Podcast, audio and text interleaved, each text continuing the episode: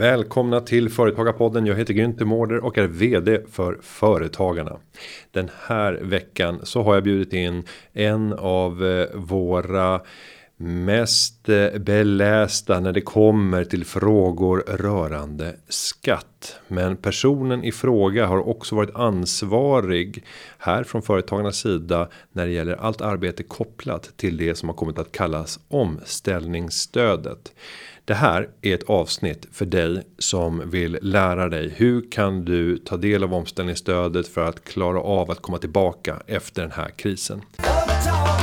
Jag säger varmt välkommen till Patrik Krasén. Tackar. Och med det så sparkar vi igång dagens podd. Eh, din titulatur om vi ska vara mer formell på företagarna. Hur låter den? Jag är skattepolitisk expert. Det är min titel. Jag har också ansvar för immaterialrättsliga frågor. Eh, och så nu under krisen har jag då eh, tagit mig an eller fått eh, till mig ett antal andra frågor som rör bland annat stöden men även eh, eh, vissa juridiska frågor relaterade till eh, de olika insatserna som regeringen har rullat ut. Och tar vi nu den här våren så måste den ha varit extrem när det gäller arbetsmängd för ditt vidkommande. Reformtempot har ju varit högre än någonsin tidigare. Antalet ändringsbudgetar har slagit alla tidigare rekord. Om du ska ge någon sån här vittnesskildring från eh, någon period under våren. Vilken är det du skulle nämna särskilt på? Ja, det är väl april, maj är de mest intensiva, den har varit den mest intensiva tiden ska jag säga. För då hade de flesta av de här stöden rullats ut. Många företag och även eh, media och politiskt sakkunniga och andra hade satt sig in i det och samtidigt som det då var Eh, all, all den här materian förbereddes ju under väldigt kort tid, precis som du sa. Och då var det väldigt många som ställde sig frågor kring det. Ja, hur ska det här tolkas? Hur kommer det här fungera? Och så vidare. Så att det var mycket telefonsamtal under de veckorna för mig. Samtidigt som det förstås var färre fysiska möten och, och Eh, händelser på stan så att säga. Det har varit mycket eh, arbete hemifrån. Så det har varit intensivare men också på vissa sätt lugnare eh, arbetssituationen. Väldigt speciellt, men det är jag ju inte ensam om. Och det har varit flera tillfällen när remisstiden har varit eh, horribelt kort. Ja, om det ens har varit remisstid. Men mm. då det har varit så har det, ja, i något fall var det bara ett dygn. Men i de flesta fall har det rört sig om några veckor. Precis innan midsommar så kom det ett paket av remisser. Fem stycken som rörde skattefrågor som har eh, remissdeadline här om en vecka.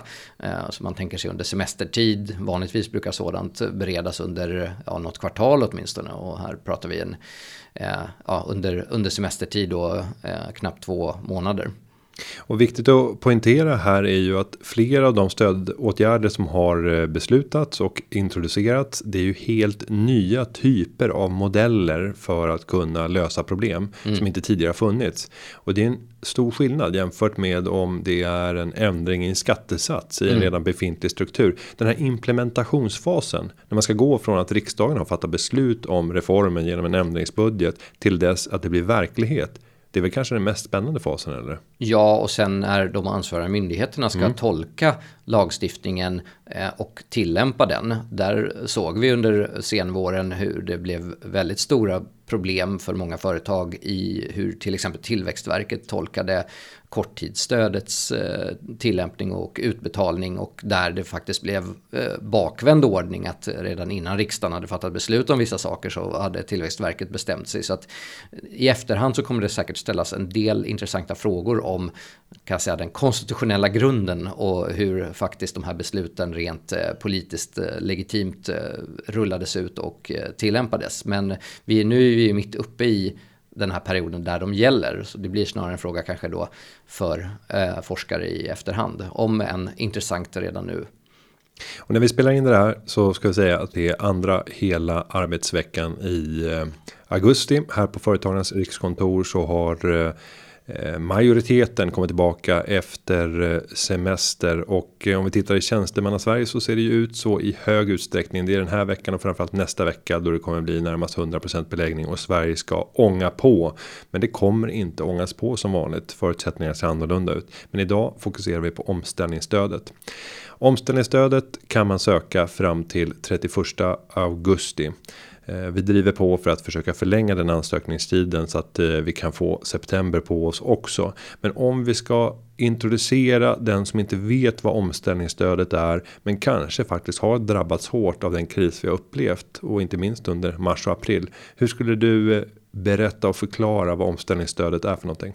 Ja, I korthet så är det ett stöd som är ett bidrag, det vill säga att man behöver inte betala tillbaka det när man väl har fått det godkänt. Om man har F-skattgodkännande och bedriver näringsverksamhet i Sverige så kan man söka stödet oavsett vilken bolagsform man har. Kriteriet för att kunna söka stödet är att man haft ett eh, tapp i nettoomsättning på 30% eller mer om man jämför perioden mars-april i år med samma månader eh, 2019. Om man då har haft ett större tapp än 30% då kvalificerar man sig för att kunna söka. Det är dock inte den minskade omsättningen som stödet beräknas på utan det beräknas på ens fasta kostnader. Eh, vissa fasta kostnader som då räknas upp i en förordning. Eh, de beräknas för mars och april i år och eh, så kan man då få en viss andel av det Eh, eller stödet baseras på en viss andel av de här fasta kostnaderna. Och då, ansökan görs eh, via Skatteverkets hemsida. Där kan man också se mer information om och göra en eh, preliminär beräkning av huruvida man kan få stöd och i så fall hur mycket. Men det, det är så att säga den korta versionen. Sen finns det väldigt mycket detaljer. Och jag tänker att jag försöker gå in i rollen som vanlig företagare för att bena ut de här vanligaste frågorna. Om vi börjar med själva ansökningsförfarandet. Hur komplicerat skulle du säga att det är för en, en vanlig företagare som kanske normalt har en så pass enkel verksamhet att man sköter bokföringen själv med eh, kanske lite lite hjälp i specialfall i upprätt, vid upprättandet av bokslut av en redovisningskonsult men i allt väsentligt så sköter man det själv. Är det här en, en lätt ansökningsprocess? Ja, rent tekniskt så är det inte så svårt. Man, man skickar in ansökan via Skatteverkets hemsida. Om man söker en summa som understiger 100 000 kronor så behöver man inte skicka med något intyg från revisor. Över 100 000 kronor så krävs att en revisor eh, god, inte godkänner men eh, man måste skicka med ett intyg då. Och det kan ju vara lite knepigt att eh, få tag i men om man eh, inte, om inte finns något krav på det eller det inte överstiger 100 000 kronor och man har så att säga sin bokföring i ordning och har ganska bra koll på sina kostnader så, så ska man kunna räkna fram en, en summa då. Sen är det ju viktigt att poängtera att om det är så att man skickar in Eh, felaktiga underlag eller liknande så kan man bli återbetalningsskyldig. Men har man, har man sina räkenskaper i ordning så, så ska det vara relativt lätt att be, beskriva att nedgången har berott på coronapandemin, vilka ens fasta kostnader är och, och hur stort stöd man utifrån den, det underlaget eh, vill söka. Och jag brukar ju säga att i princip alla kostnader i ett företag är fasta i en mycket kort tidshorisont och mm. i en lång tidshorisont så är alla kostnader rörliga. Vilka kostnader är det som definieras som fasta kostnader enligt det här? Ja, det räknas då upp i en förordning som antogs när det här eh, stödet började gälla och det finns också beskrivet på Skatteverkets hemsida. Det är eh, ja, hyra, eh, leasing, en del räntor på lån, reparationer, sådana saker som eh, vatten och avlopp, telefon, internet, el. Om man har fasta kontrakt på, på det så, eh, så täcks det som fasta kostnader. Uppvärmning, städ, eh, vissa sådana här lite mer speciella saker som textiltvätt, djurfoder, eh, försäkringar, vissa avgifter, franchiseavgifter, offentliga avgifter, eh, royalty och licensavgifter. Det, det är det som eh, täcks. De stora puckarna ska jag säga är då hyra och eh, värdeminskning och reparationer och räntor på lån. Eh, leasing i det fall det eh, är tillämpligt. Det är väl där de, de stora fasta kostnaderna för företagen på totalen kommer att vara skulle jag säga. Och en fast kostnad eh, som de flesta företagare tar upp tidigt är ju personalen. Men du nämner inte den här. Nej, eh, lön eh, inkluderas då inte vare sig så att säga lön till en själv eller till eh, ens anställda. Och logiken bakom att eh, lön inte inkluderas eh, i omställningsstödet. Hur har man tänkt politiskt tror du? Det är eh, motiverat av att eh, korttidsstödet för eh, korttidspermittering eh, redan fanns på plats och eh, ska då täcka lönekostnader. Inte alla lönekostnader då, men en stor del. Här är det ju en del eh, företagare som har ansett att det, det här är, är, problematiskt. De enskilda näringsidkarna som då inte uppbär lön på samma sätt som någon som är anställd eller driver sitt eget aktiebolag. Och den gruppen har fått en del uppmärksamhet för att Även om de formellt sett kan söka omställningsstöd så är det många av dem som inte har de här fasta kostnaderna och därmed inte, även om de har tappat omsättning, inte berättigas till särskilt mycket stöd. Och där har ju riksdagen eh, skickat ett eh, tillkännagivande till regeringen att regeringen bör återkomma med någon typ av nya regler som ska hjälpa de enskilda. Och det kan jag vittna om med de enskilda näringsidkare som jag träffar att eh, många av dem sitter ju med 80-90% av kostnadsbasen i ju den egna lönen. Det är ytterst få kostnader eh, för att faktiskt producera de värden som man säljer. Utan det är sig själv som person, sina händer eller sin hjärna. Eller på något sätt så levererar man någonting och tar betalt per timme. Och lönen är i princip den enda kostnaden. Det är väl det här som måste vara ett stort problem för alla enskilda näringsidkare. Att det inte går att räkna in i omställningsstödet och de får heller inte korttidspermittera sig själva om de är soloföretagare. Däremot sina anställda kan de i korttidspermittera om de har det. Mm, precis, men 97 procent av de enskilda näringsidkarna har inga anställda så att det är en ganska liten grupp och eh, det är ju den vanligaste företagsformen, eh, enskild näringsidkare eh, i Sverige beroende lite på hur man räknar så eh, någonstans mellan 4 och 600 000 är det som eh, bedriver sån här verksamhet. Många har liten omsättning men det är ändå en ganska betydande andel som har det som huvudsaklig inkomstkälla. Och jag vet att det är en hel del politiker som också brukar följa podden och ska man nyansera den här statistiken något så ska man väl också lägga till att den vanligaste branschen man verkar inom är jord och skogsbruk inom enskild firma och det har egentligen med eh, rätten att kunna äga mark. För det får man inte göra i ett aktiebolag. Mm, jag är inte 100% mm. insatt men det finns en, en, gammal sedan länge gällande lagstiftning om att eh, juridiska personer inte kan eh, köpa eh, jordbruksmark eller jordbruksfastighet från eh, Eh, enskilda, eller enskilda näringsidkare. Därför bedrivs många jordbruk och skogsbruk och även en del fastighetsinnehav just som enskild näringsverksamhet trots att det kan vara ganska stor omsättning och även ha många anställda. Det, det är den gruppen som har ofta stora investeringar och, och också stora kapitaltillgångar i många fall. Och inte sällan där kan man ju också lägga till att det finns ofta en enskild firma som har ägandet över tillgången, det vill säga skogen eller den eh, brukbara jorden. Och sen finns det rörelsedrivande bolag i aktiebolagsform kring bolaget för att sköta den löpande driften.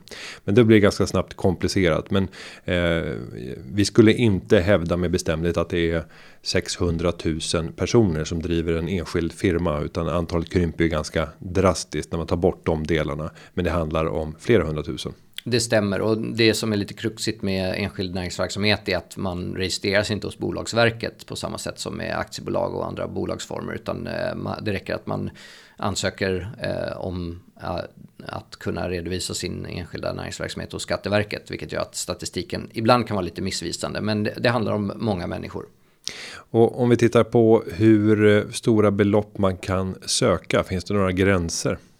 Den eh, högsta gränsen är 150 miljoner kronor eh, per bolag då. Det borde räcka ganska långt då. Ja, det, jag tror att det är inte jättemånga som kommer komma upp till den gränsen. Men det, det är en väl tilltagen gräns. Den nedersta gränsen är 5 000 kronor. Så att eh, stöd under det eh, betalas inte ut. Så ansökningar som är under det kommer inte heller att eh, godkännas. Eh, även om så att säga de eh, materiella förutsättningarna eh, är korrekta. Och om vi tittade på statistiken som släpptes här för eh, är det en och en halv vecka sedan över antalet inkomna ärenden, både behandlade och pågående, så var det relativt eh, få enligt eh, min uppfattning. Vad är din reflektion och hur ser talen ut ungefär? Det jag såg då för ungefär en vecka sedan nu när vi spelar in var att det var ungefär 11 000 ansökningar som hade då behandlats och det hade betalats ut omkring 900 miljoner kronor. Sen låg det väl fler ansökningar under behandling då, ytterligare ett antal tusen kan man tänka sig som ännu inte hade fått beslut. Eh, men då, då kan man ju då titta på talen att 900 miljoner har betalats ut och eh, den preliminära beräkningen från regeringen när stödet presenterades var att uppemot 39 miljarder skulle det kunna bli Eh, skulle det kunna komma att handla om. Så att eh, det finns, eh, det finns så att säga pengar kvar, vilket gör att den som ser att den kanske kan vara berättigad till det här stödet och behöver det för att få tillskott i firman efter nedgången nu under våren bör ju försöka färdigställa ansökan innan sista augusti. Och vad man kan eh, konstatera också är ju att tiden blir ganska knapp. Vi hoppas att det kan bli en, en förlängning när det gäller eh, stödet. Men om jag då eh, känner när jag hör det här att vänta nu, jag, har, jag är ju berättigad till ett stöd för jag vet att jag tappade mycket omsättning. Om vi bara ska dra lite så här nationalräkenskaper så såg vi att BNP föll med 8,6% under andra kvartalet.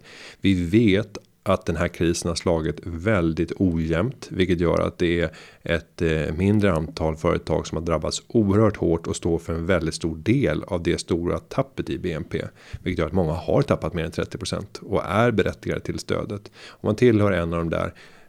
Hur ska man göra och vad ska man tänka på nu inför eh, att man bestämmer sig för att ansöka om stödet? Precis, det, det är viktigt att komma ihåg att eh, om man har haft ett, ett större tapp då över 30% så är man kvalificerad att söka. Men man måste fortfarande ha fasta kostnader då som eh, kommer upp i en viss summa. Så det jag skulle säga är det viktigaste om man eh, avser att söka omställningsstöd är att kartlägga de fasta kostnaderna man har haft för den aktuella perioden.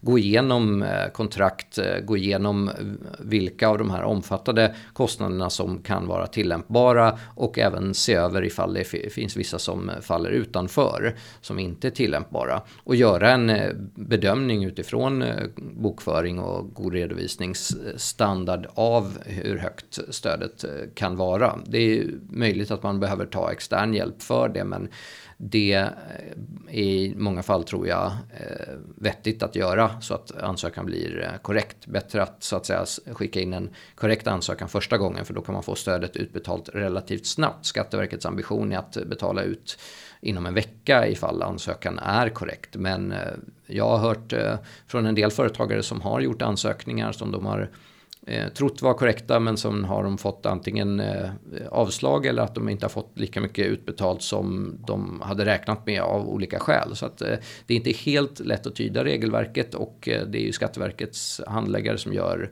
bedömningen utifrån ansökan. Men ju mer komplett och korrekt ansökan är vid första ansökningstillfället desto större chans att man får utbetalning. Och eh, där är det viktigt att eh, tänka på att eh, ta hjälp eh, i de fall man inte känner att man till 100% behärskar det här och det är nog väldigt få som gör det med tanke på att det är helt ny materia. Eh, det här har ju aldrig tidigare tillämpats och det finns väldigt få vägledande fall som man kan titta på hur man har bedömt ansökningar eller vad som är en icke korrekt ansökan.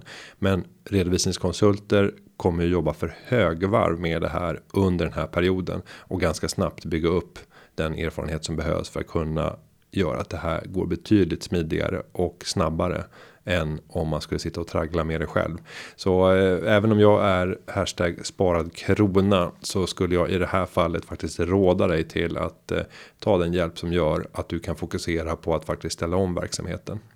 Sen kan man ju tycka att eh, är det inte konstigt att vi som företagarorganisation sitter här och pratar om hur man ska ansöka om bidrag? Eh, det är ju inte riktigt vår melodi och det är väldigt få av våra medlemmar som ens tänker tanken om sig själva som mottagare av bidrag utan de är tvärtom de som försörjer andra genom att ha en livskraftig verksamhet och betala mycket skatt så att de som behöver bidrag kan få det. Om vi tillåter oss att vara kanske lite filosofiska för ett ögonblick och resonera kring varför är det här självklart att vi diskuterar på ett sånt här sätt i en sån här podd? Ja, det är ju för att det är en extraordinär situation och vi även tittar på omvärlden och ser att eh, andra närliggande länder har infört liknande typer av stöd i olika former och EU-kommissionen har eh, gett sitt eh, godkännande och till och med också agerar för olika typer av stödformer. Alla nä, nästintill alla verkar vara inställda på eh, att det nu behövs statliga insatser för att eh, rädda sunda verksamheter i näringslivet. Men du har ju helt rätt att det här är ju ingenting som vi vill se permanent och det är ingenting som vi vill se som ett nytt normalläge. I en sund marknadsekonomi ska företagen klara sig själva och eh, också kunna generera vinster och eh, till företagare kunna ge en god avkastning utan att man ska behöva förlita sig på statliga stöd och tillskott.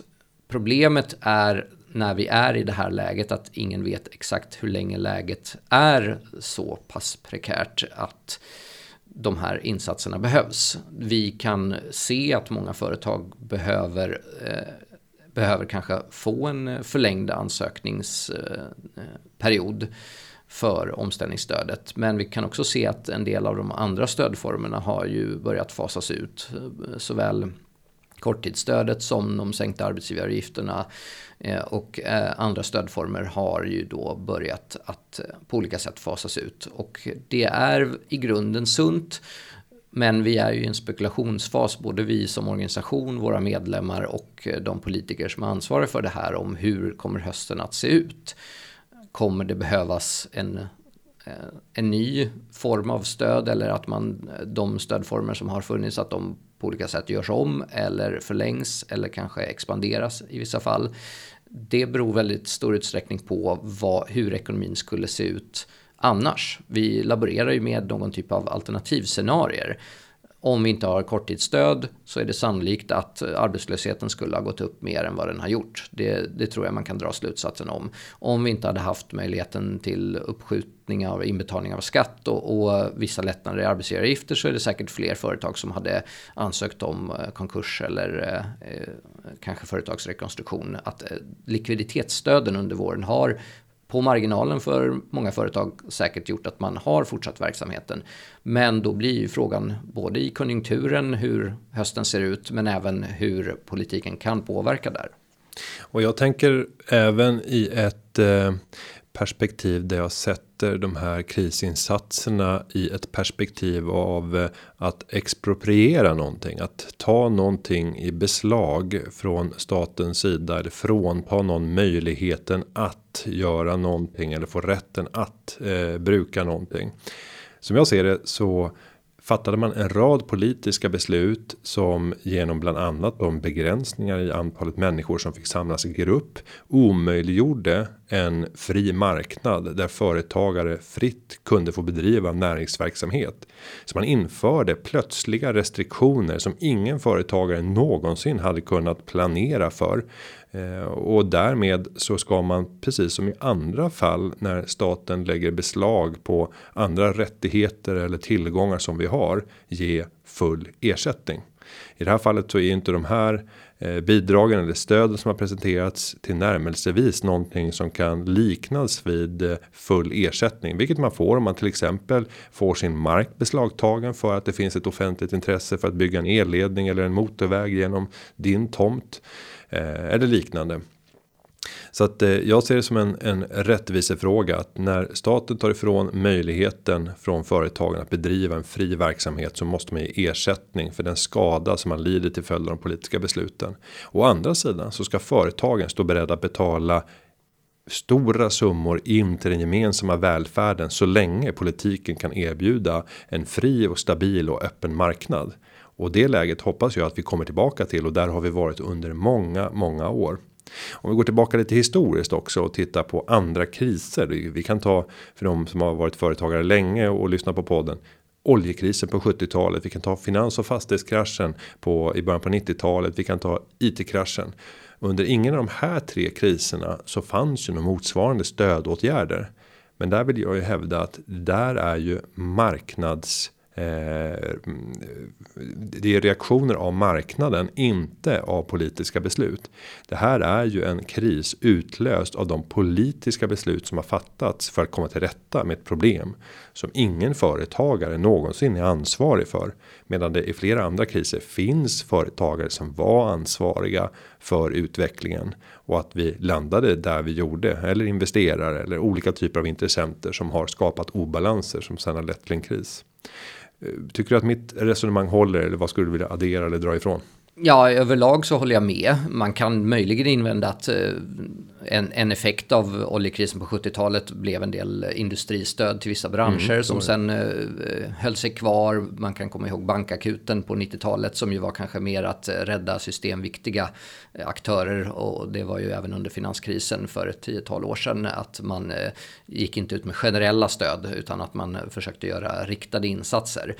Ehm, men jag håller överlag med dig förstås om eh, själva beskrivningen att det är många av branscherna som har drabbats hårdast har drabbats inte av människors beteendeförändringar baserat på rekommendationer utan faktiskt på grund av eh, lagstiftning och myndighetsbeslut. Och min uppfattning är att det är de branscherna som som har svårast att komma tillbaka så länge lagstiftningen fortsätter att gälla eller, eller eh, myndighetsbesluten eh, fortsätter att gälla. Där det inte är rekommendationer utan eh, faktiskt eh, backas upp av eh, lagar och förordningar. De företagen och de branscherna har staten ett lite större ansvar för att se till att de i övrigt sunda verksamheterna som ju fungerade väl innan krisen och de här myndighetsbesluten och lagstiftningen, att de kan komma tillbaka. Och hur det ska göras, det är ju en fråga som inte är helt lätt att se nu när vi är mitt uppe i det. Eh, de stöd som finns nu är generella och det har vi tyckt är, i, i de flesta fall är det generella, det finns vissa specifika stöd till kultursektorn med, med mera. Men vi har ju tyckt att de generella stöden är bra och vi har varit eh, positiva och eh, ända sedan väldigt tidigt i krisen efterlyst ett generellt omsättningsbaserat stöd. Och att eh, rikta in stöd till särskilda branscher om sådana stöd fastnar kan ju det också verka förlamande på eh, Eh, konkurrens och omställning och annat. Så här gäller det att, eh, att eh, gå försiktigt fram mellan då risker och möjligheter för de ansvariga politikerna. Och om vi fortsätter att resonera lite kring, kring vilka utmaningar som vi ser kopplade till omställningsstödet så tänkte jag att jag lyfter en av dem och så reflekterar vi lite grann kring det och det har att göra med perioden. Det handlar om mars april från företagarnas sida så har vi ju drivit att det här borde definitivt förlängas så att de företag som drabbas på grund av olika skäl i ett senare skede också kan eh, få det stödet som behövs för att kunna klara sig igenom den här krisen. Det blir utifrån mitt perspektiv ganska Stockholmsbaserat eftersom krisen slog hårdast mot Stockholm under mars. Det var en förskjutning och det märkte jag eftersom vi är en nationell organisation och kunde ha direktkontakt med regionchefer så såg de inte någon större skillnad under mitten av mars utan i slutet av mars började de se det drabbar inte den ekonomiska aktiviteten. Däremot maj månad vittnar många av våra regionchefer om var riktigt tuffa ute i Sverige. Eh, och då omfattas inte stödet. För de allra flesta så är maj en sämre månad än mars. Vad tror du gör att man har valt att begränsa det här till mars och april? För de första två veckorna ska vi vara ärliga. Då pratade vi knappt om pandemin. Eh, och det hade inte införts några restriktioner förrän en bit innan mittpunkten för för mars. Precis, det stämmer. En eh, kan man säga en politisk tolkning eller en tolkning av politiken utifrån någon slags politisk logik, kanske främst finansdepartementets logik, skulle kunna vara att man började då med perioden mars-april som man då visste kanske inte skulle ge en helt rättvisande bild av förloppet av krisen för att hålla möjligheten att förlänga öppet. Man ska också komma ihåg när det här beslutades. Det, det, det beslutades ju då i, i, eh, i maj eh, och, och, började ju då gälla 22 juni just omställningsstödet. Eller det beslutet fattades i början av juni men den stora diskussionen var i maj. Då ville man kanske också från politiskt håll inte skapa mm, ja, det som nationalekonomer kanske skulle kalla moral hazard där man eh, aviserar att ett stöd är på väg under en pågående period och därmed påverkar hur företag skulle agera under maj. Om man så att säga visste att hur fasta kostnader ser ut och man såg att den lagstiftningen var på gång och hade fortfarande möjlighet att påverka det. Det kanske man från politiken inte ville styra och på så sätt få in dåliga incitament i, i näringslivet. Det kan vara ett skäl. Ett annat skäl kan vara ja, helt enkelt tids Eh, Eh, ramen för hur lagstiftningen togs fram. Det skedde ganska snabbt, väldigt eh, omfattande arbete får sägas från regeringskansliets eh, sida och att man då ville vara ja, på den säkra sidan att inte, att inte göra det allt för omfattande utan som jag sa hålla möjligt för att utöka det. Det är ju så, om man ska vara lite lagstiftningsteknisk, så är det så att omställningsstödet regleras både av en lag och en förordning. Och det är i förordningen som detaljerna, till exempel vilka fasta kostnader som omfattas, eh, beloppsgränser, tidsramar och sådant regleras. Och en förordning är lättare att ändra än en lag. Så det kan finnas en sån politisk strategi bakom det att utifall att krisen skulle synas att förvärras mycket och man skulle behöva utöka det här så skulle man kunna göra det snabbt men att man inte ville skicka den signalen tidigt i skedet till näringslivet att det kommer vara stöd även under sommaren. Och om vi då tittar på den eh, statsfinansiella effekten så pratar vi om nästan 40 miljarder när man släppte kalkylen. Kan det inte vara så att man kände en mycket stor rädsla för hur dyrt det här skulle kunna att komma att bli när man då satt med de prognoser som låg till grund för det antagandet som visade sig sen kanske det får vi se. Ansökningstiden är inte slut, men men var i eh, väl i överkant. Delvis det och delvis att man ville ta i ändå relativt eh, mycket för att skapa ett förtroende. Nu är så att säga staten här och är beredd att, eh, att slanta upp, eller i alla fall att eh, potentiellt slanta upp. Det gäller ju samma med flera av de stöd som har varit både hyresstödet och företagsakuten, att det har inte alls blivit så mycket pengar som regeringen tog höjd för. Och då får man ju också ställa sig frågan om vilket av de här målen i omställningsstödet som pekas ut som är det viktigaste. Att företag ska överleva eller att de ska ges stöd för att ställa om sin verksamhet om det är så att verksamheten som man bedrivit tidigare har börjat torka upp. Det där är ju en knepig fråga eftersom det är två i viss mån sinsemellan motsatta mål. Och för dig som är eh, nyfiken sen på att gå in lite mer i detaljer så gå in på Skatteverkets hemsida för att ta del av de detaljerna. Vill man höra eh, och läsa framförallt mer om eh, det vi har kommunicerat och inte minst det Patrik har skrivit så kan man med fördel gå in på företagarna.se och bara söka på omställningsstödet då kommer de flesta av artiklarna att komma upp. Men vi har fått in en lyssnarfråga som tar sikte på eh, en diskussion som vi nu har haft i podden. Eh, lyssnarfrågan lyder så här. Hej, jag hade väldigt bra intäkter under mars och april. Sen försvann alla kunder. Hur gör jag då för att få stöd? Vad är vårt svar till Ja, det är, ju, det är ju knepigt eh, eftersom det är just den här jämförelseperioden mars-april i år med mars-april 2019 som har pekats ut. Vi var kritiska redan från dag ett till det och menade att det här kommer inte att eh, fånga upp de som har haft ett krisskede som har varit efter april. Det fångar inte heller upp de företag som startade efter april 2019. Ett krav för att kunna ansöka om stöd är att man haft omsättning i mars-april 2019. Fångar inte upp säsongsbetonade företag. Så det skulle behövas en alternativ beräkningsgrund eh, för detta. Eh, men där har både regeringen och Skatteverket varit tydliga att eh, det är mars-april som är jämförelsemånaden. Ehm, så att det stödformen omställningsstöd eh, är beroende av detta. Om det är så att man eh, har haft ett stort omsättningstapp efter så eh, får man se över vilka andra typer av stödformer som är möjliga om man kan förhandla eventuellt nedsatta hyror eller på något sätt begagna sig av korttidsstödet eller liknande.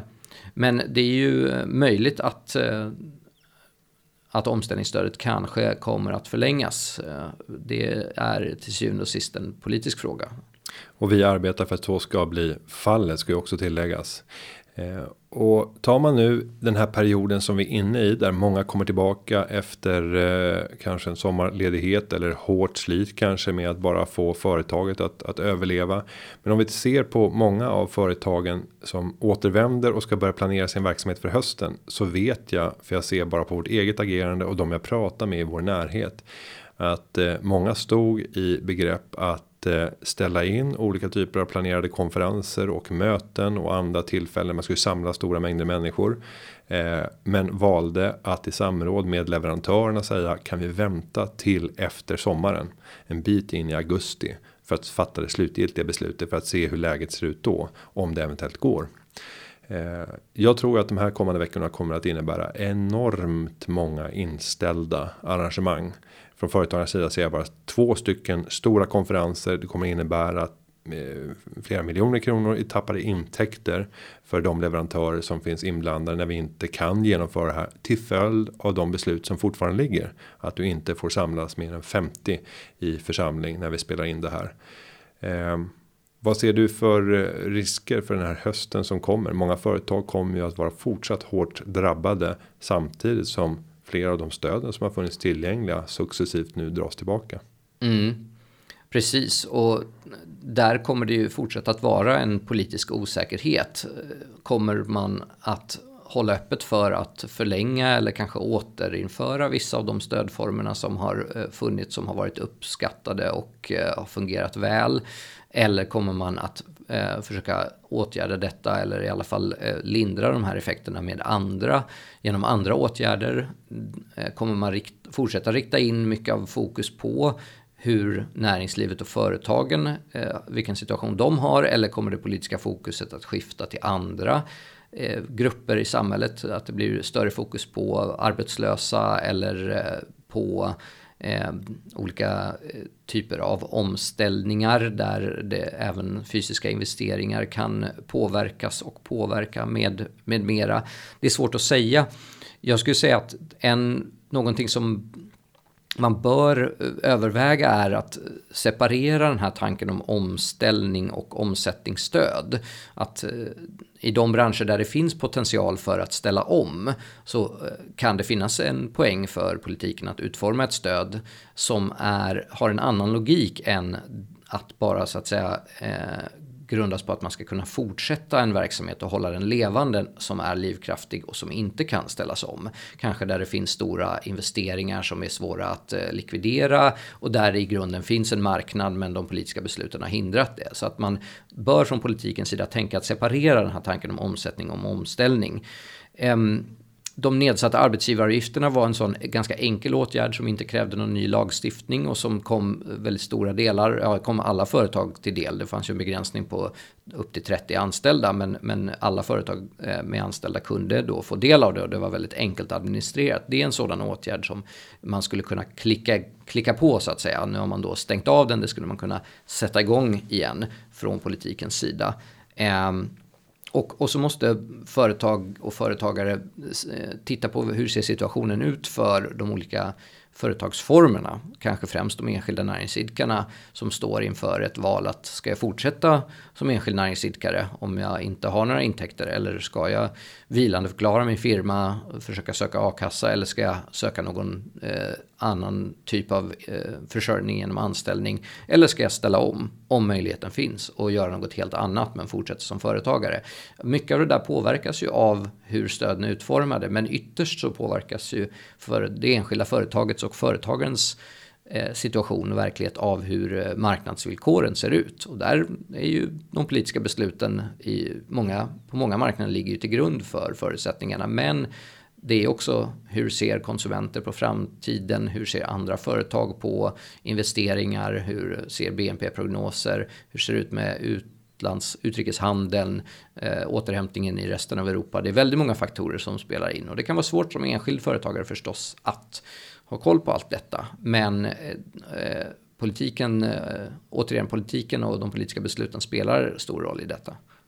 Och eh, du har egentligen eh, föredragit den agenda som kommer att finnas för vårt politiska arbete i det svaret.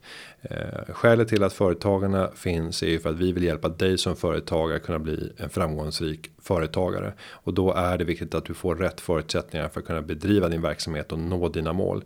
Det politiska arbetet ska du känna en trygghet med att vår politiska enhet här kan hjälpa till att skapa de rätta förutsättningarna. Det har varit en otroligt tuff period under de här senaste månaderna för att kunna få till stånd olika ty typer av reformer och stöd. Eh, nu hoppas vi kunna snart gå in i en ny fas där det snarare handlar om stimulanser och kunna få igång ekonomin när förhoppningsvis pandemin börjar ebba ut. Peppar peppar. Med det Patrik Krasén vill jag säga stort tack för att du kom till Företagarpodden. Tack, alltid kul att vara med.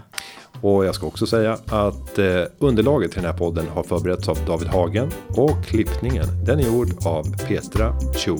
Vi hörs igen nästa vecka. Ha det så gott. Hej då. Företagarna. Ja, ja, ja, ja, ja, ja. Företagarna. Ja, ja, ja, ja, ja, ja.